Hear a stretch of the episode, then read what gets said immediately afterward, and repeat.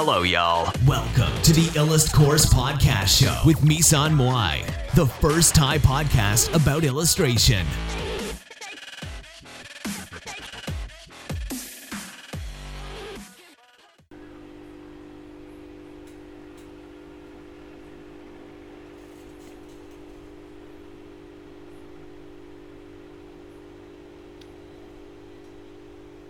วัสดีค่ะทุกคนนะคะ วันนี้มามาพบกับรายการอีลัดพอดนะคะ ก็สำหรับอีลัดพอดเนี่ยสามารถติดตามรับฟังได้ทาง i t u n e นะคะ i t u n e อยู่ที่ช่องอีลัดพอด I draw therefore I am นะคะ หรือว่าพิมพ์อีลัดพอดเฉยๆก็ได้ แล้วก็ Spotify นะคะ แล้วก็ Podbean ก็ถ้าถ้าใครอยู่ใน Facebook เนี่ย ก็ดูในช่องคอมเมนต์นะคะ เดี๋ยวกำลังจะพิมพ์ชื่อรายการให้นะคะ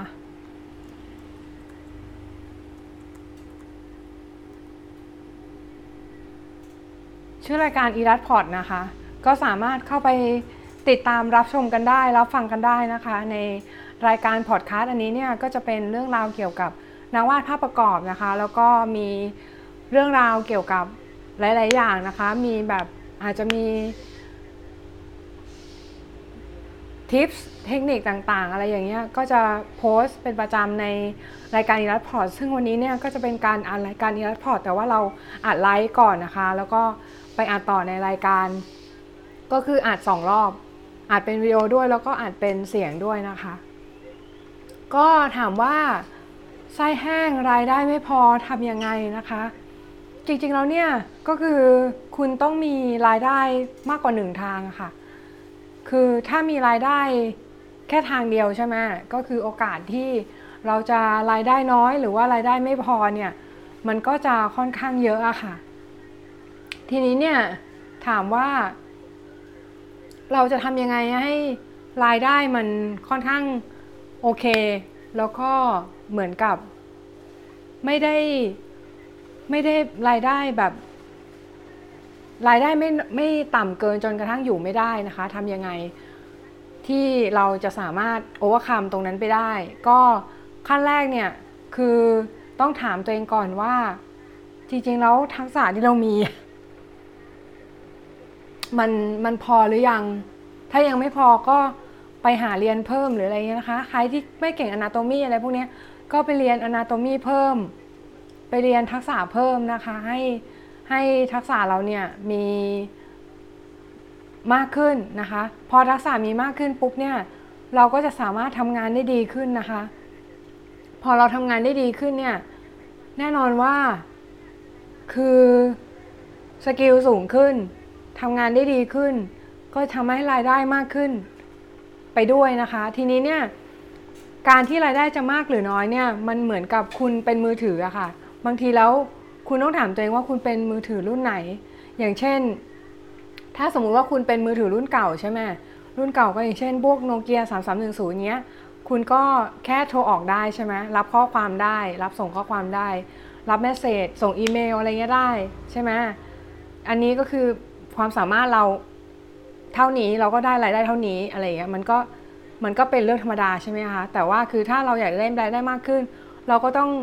อัปเกรดตัวเองอะค่ะ อัปเกรดตัวเองในที่นี้ก็คือเหมือนกับบางคนอาจจะบอกว่าเออไปโรงเรียนอะไรเงี้ยโรงเรียนก็เป็นทางหนึ่งอะเป็นแค่หนทางหนึ่งเท่านั้น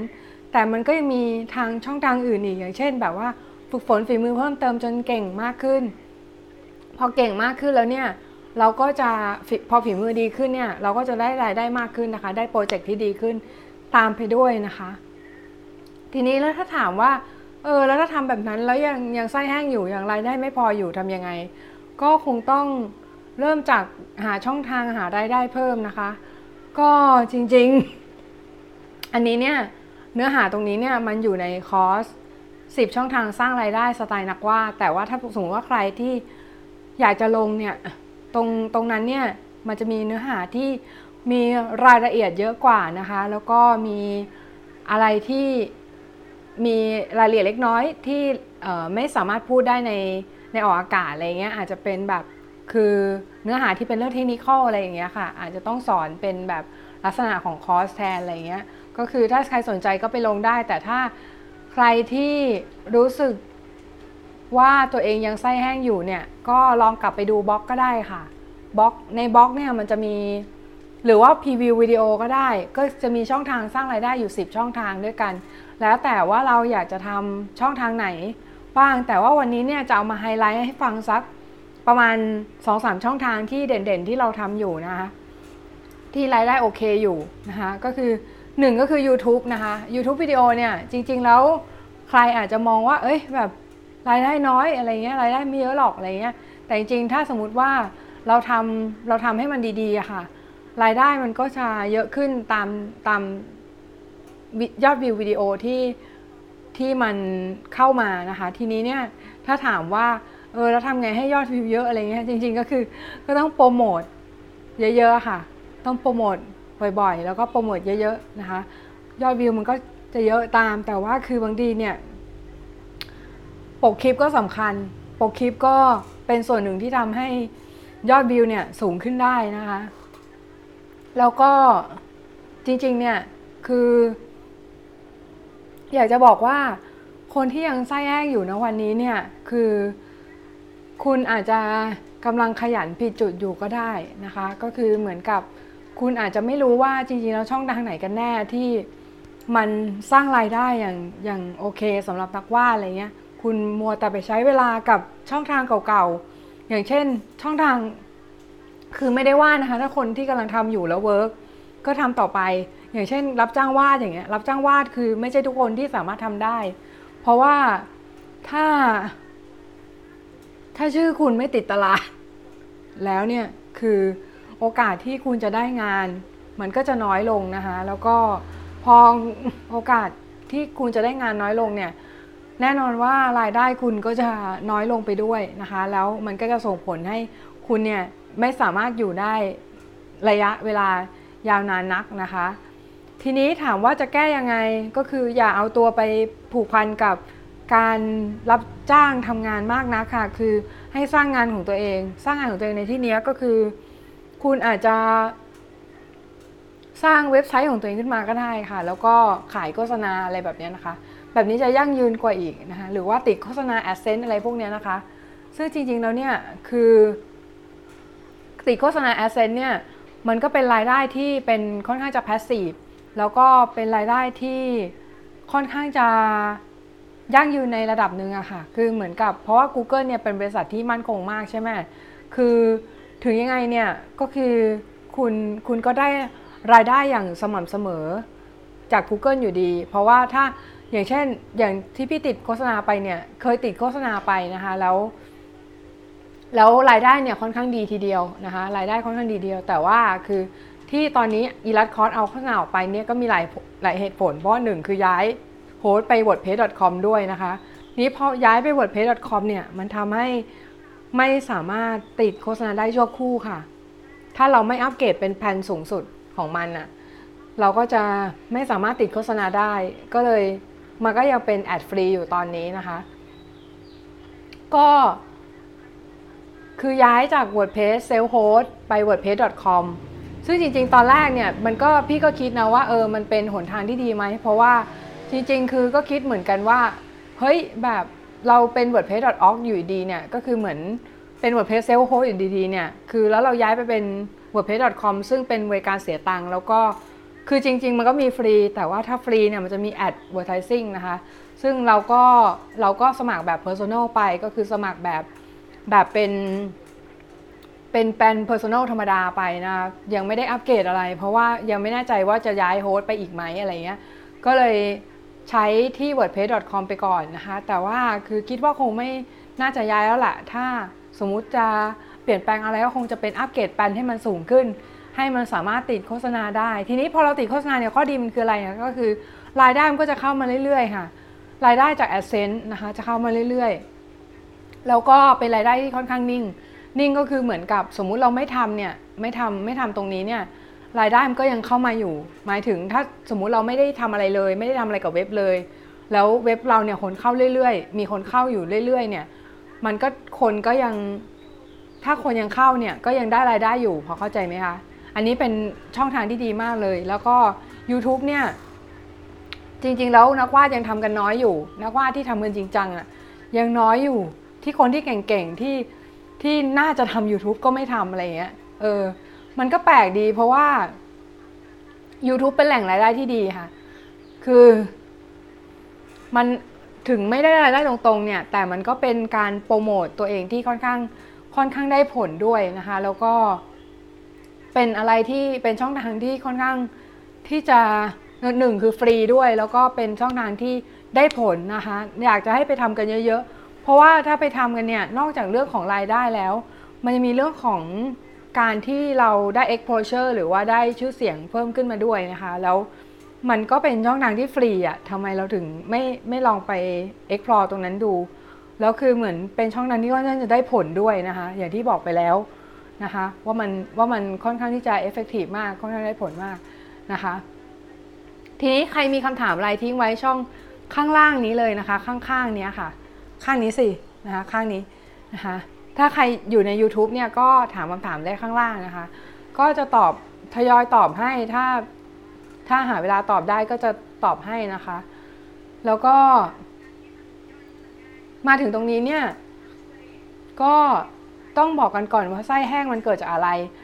อยากเรื่องแรกคือเกิดจาก manage เงินก่อนค่ะ manage เงินคือทางทางเงินเข้าเนี่ย มันน้อยกว่าเงินที่ออกไปนะคะมันก็เลยเกิดอาการไส้แห้งเกิดขึ้นนะคะ ทีนี้เนี่ยถามว่าทำยังไงก็คือขั้นแรกคือก็ต้องตัดรายตัดรายจ่ายก่อนนะคะ ตัดรายจ่ายที่ที่ไม่จำเป็นออกไปก่อนนะคะตัดรายจ่ายที่เราคิดว่าเรื่อง YouTube การแสดงคลิปวาดรูปโดยส่วนตัวผมว่ามันดูน่าเบื่อ ส่วนตัวนั้น ส่วนตัวนะแต่ถามว่าคนมีมีคนทำให้น่าไม่น่าเบื่อไหมก็มีครับแต่น้อยใช่ค่ะ ก็คืออย่าไปคิดว่าเราจะทำคลิปวาดรูป ให้เราคิดให้คิดว่าเราจะ entertain คนยังไงโดยใช้การวาดรูปนะคะเป็นเป็นสื่อนะคะ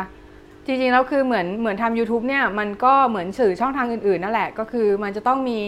การ strategy พอสมควร คือไม่ได้แบบว่าทำแบบไปท่งๆ อะไรอย่างเงี้ยแล้วมันจะได้แล้วมันจะประสบความสำเร็จมันก็ยาก คือมันไม่ได้แบบว่าทำแล้วมัน overnight success อะค่ะคือ คลิปวาดรูปเนี่ยหรือคลิปสอนวาดรูปเนี่ยโอเคก็คือเหมือนแบบเหมือนสอนสอนธรรมดาคนก็เบื่ออีกคือเหมือนกับมันมันมีทริคหลายอย่าง แต่จริง ๆ คือทีเนี้ยคือในประเด็นที่อยากจะให้เอาลองไปใช้กันดูเนี่ยก็คืออยากจะให้ลองไปเอ็กพอดูว่าคลิปแบบไหนที่คนชอบแล้วมันใช้ skill การวาดรูปอะค่ะก็คือจริง ๆ คือมันก็มีหลักการเหมือนการทำเป็นเฟซบุ๊กเพจนั่นแหละก็คือ ถ้าจะทำคอนเทนต์ก็คือต้องทำคอนเทนต์ที่คน อยากดู แต่ว่าใช้รูปเป็นสื่อแค่นั้นเอง อย่างเช่น เราต้องรู้ว่าคนสนใจเรื่องอะไรตอนนั้นนะคะ อืม ตอนนั้นคนสนใจเรื่องอะไรอยู่ อะไรแบบนี้นะคะ แล้วเราเราสามารถ integrate เรื่องนั้นเข้ามาสู่การวาดรูปของเราได้ไหม หรือว่าการนำเสนอของเราได้ไหมอะไรแบบนี้นะคะ จริงๆก็นะที่คุณเบต้าเลนาร์ดพูดมาน่าสนใจมากนะคะ คือคลิปคลิปวาดรูปส่วนใหญ่น่าเบื่อจริงก็น่าน่าเบื่อจริงแหละเออ แต่จริงๆ มันไม่ใช่แค่คลิปวาดรูปอย่างเดียวคอนเทนต์ประมาณ 80-90%น่ะค่อนข้างจะน่าเบื่อนะคะหรือคือเหมือนเหมือนมันต้องมีวิธีการนำเสนอวิธีการที่จะทำให้มันดูไม่ดูไม่น่าเบื่อ แล้วก็ดู engaging ดูน่าสนใจอะไรอย่างเงี้ยนะคะ ซึ่งก็ต้องคิดก็ต้องก็ต้องค่อยๆทำกันไปนะคะเออมันไม่ได้แบบว่าโอ้ในสักเซสหรอก แต่ว่าคือก็ อย่างน้อยเนี่ยคือมันก็เป็นช่องทางหนึ่งที่นักวาดจะไปสามารถจะไปทำได้นะคะ แล้วก็คืออย่างแรกเนี่ยที่ยังยังไส้แห้งเนี่ยอย่างที่บอกก็คือถ้าทำ YouTube แล้วยังรายได้ยังไม่พอหรือว่าทำช่องดังไหนก็ตามที่รายได้เนี่ยมันยังไม่พอเลี้ยงตัวเองเนี่ยเราต้องถามตัวเองเราว่า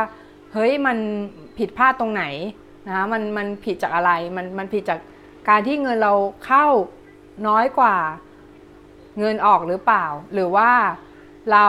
manage เงิน manage เงินไม่ดีหรือเปล่า หรือว่าเรา พอรายได้น้อยเกินไปเนี่ย เราก็ต้อง analyze อีกว่า เอ้ยแบบทำไมรายได้น้อย เพราะอะไรเพราะว่าลูกค้าไม่เข้ามาหรือเปล่า หรือว่าลูกค้าไม่บอกต่อ หรือว่ายังไงคุณต้องอนาลัยเป็นนะคะนะคะเบต้าเลนาร์นะคะ ส่วนมากก็เป็นของประเทศหลังประเทศครับที่มีทำแล้วน่าสนใจแต่บางคนมีปัญหาเรื่อง ภาษาอีก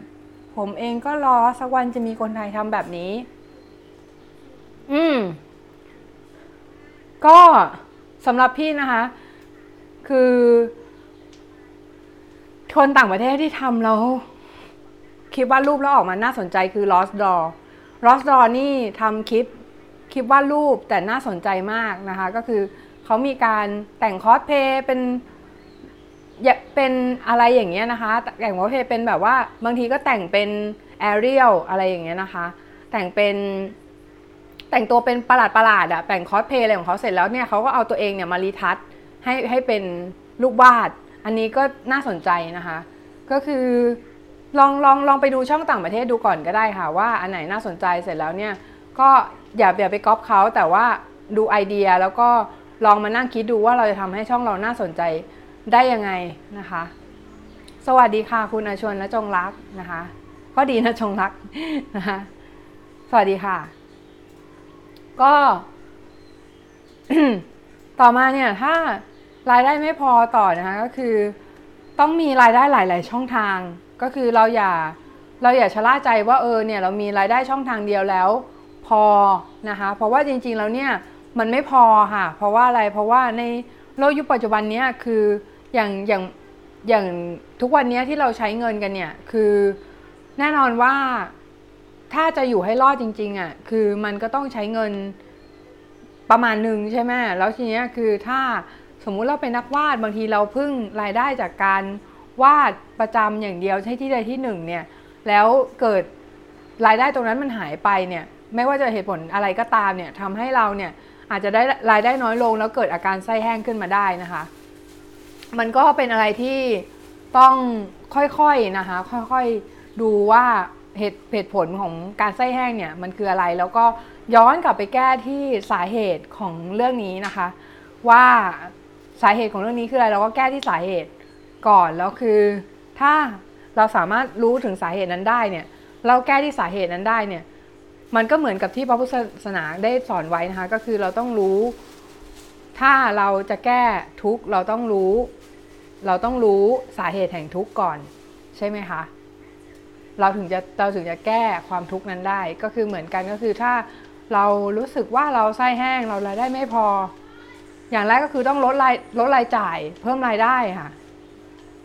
ลดรายจ่าย เพิ่มรายได้นะคะ เพิ่มรายได้หลายช่องทาง แล้วก็หลาย ๆ ช่องทางเนี่ยเป็นช่องทางที่เราสามารถทำได้โดยที่ไม่อาจจะไม่ได้เสียเวลามากนักหรือว่า ไม่ได้ใช้เวลามาก แต่ว่าบางช่องทางเนี่ยก็ต้องใช้เวลาในการสร้างพอสมควรที่จะทำให้กว่าที่จะทำให้ช่องทางนั้นเนี่ยเป็นช่องทางที่สามารถสร้างรายได้ได้จริงนะคะ อย่างเช่น YouTube เนี่ยก็คือต้องใช้เวลาพอสมควรไม่ใช่ว่า เราจะสามารถที่จะสร้างรายได้ได้ทันทีจากตรงนั้นนะคะ ทีเนี่ย มีใครมีอะไรสงสัยไหมคะค่ะ หรือว่ามีใครอยากจะคอมเมนต์อะไรไหม ขอบคุณคุณเบต้าเลนาดมากเลยนะคะที่คอมเมนต์นะคะสำหรับคลิปนี้นะคะ ขอบคุณมากค่ะ แล้วก็คือตอนนี้ก็ 18 นาทีแล้วนะคะ ก็คิดว่าเป็นคลิปที่ยาวพอสมควรนะคะ แล้วก็น่าจะทำให้หลาย ๆ คนเนี่ยสามารถคิดอะไรได้บางอย่างนะคะ แล้วก็อย่างที่บอกก็คือ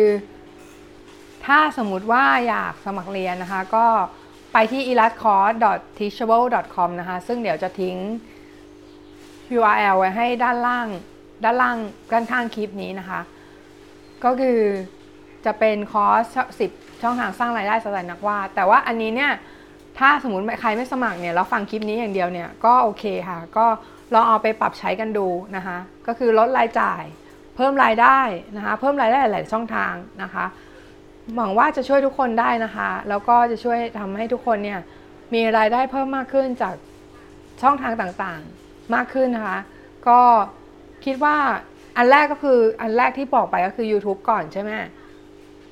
YouTube แล้วก็อันที่ 2 คือติด AdSense ก็คือบอกไปแล้วก็คือยังอยู่ที่วนเวียนที่ Google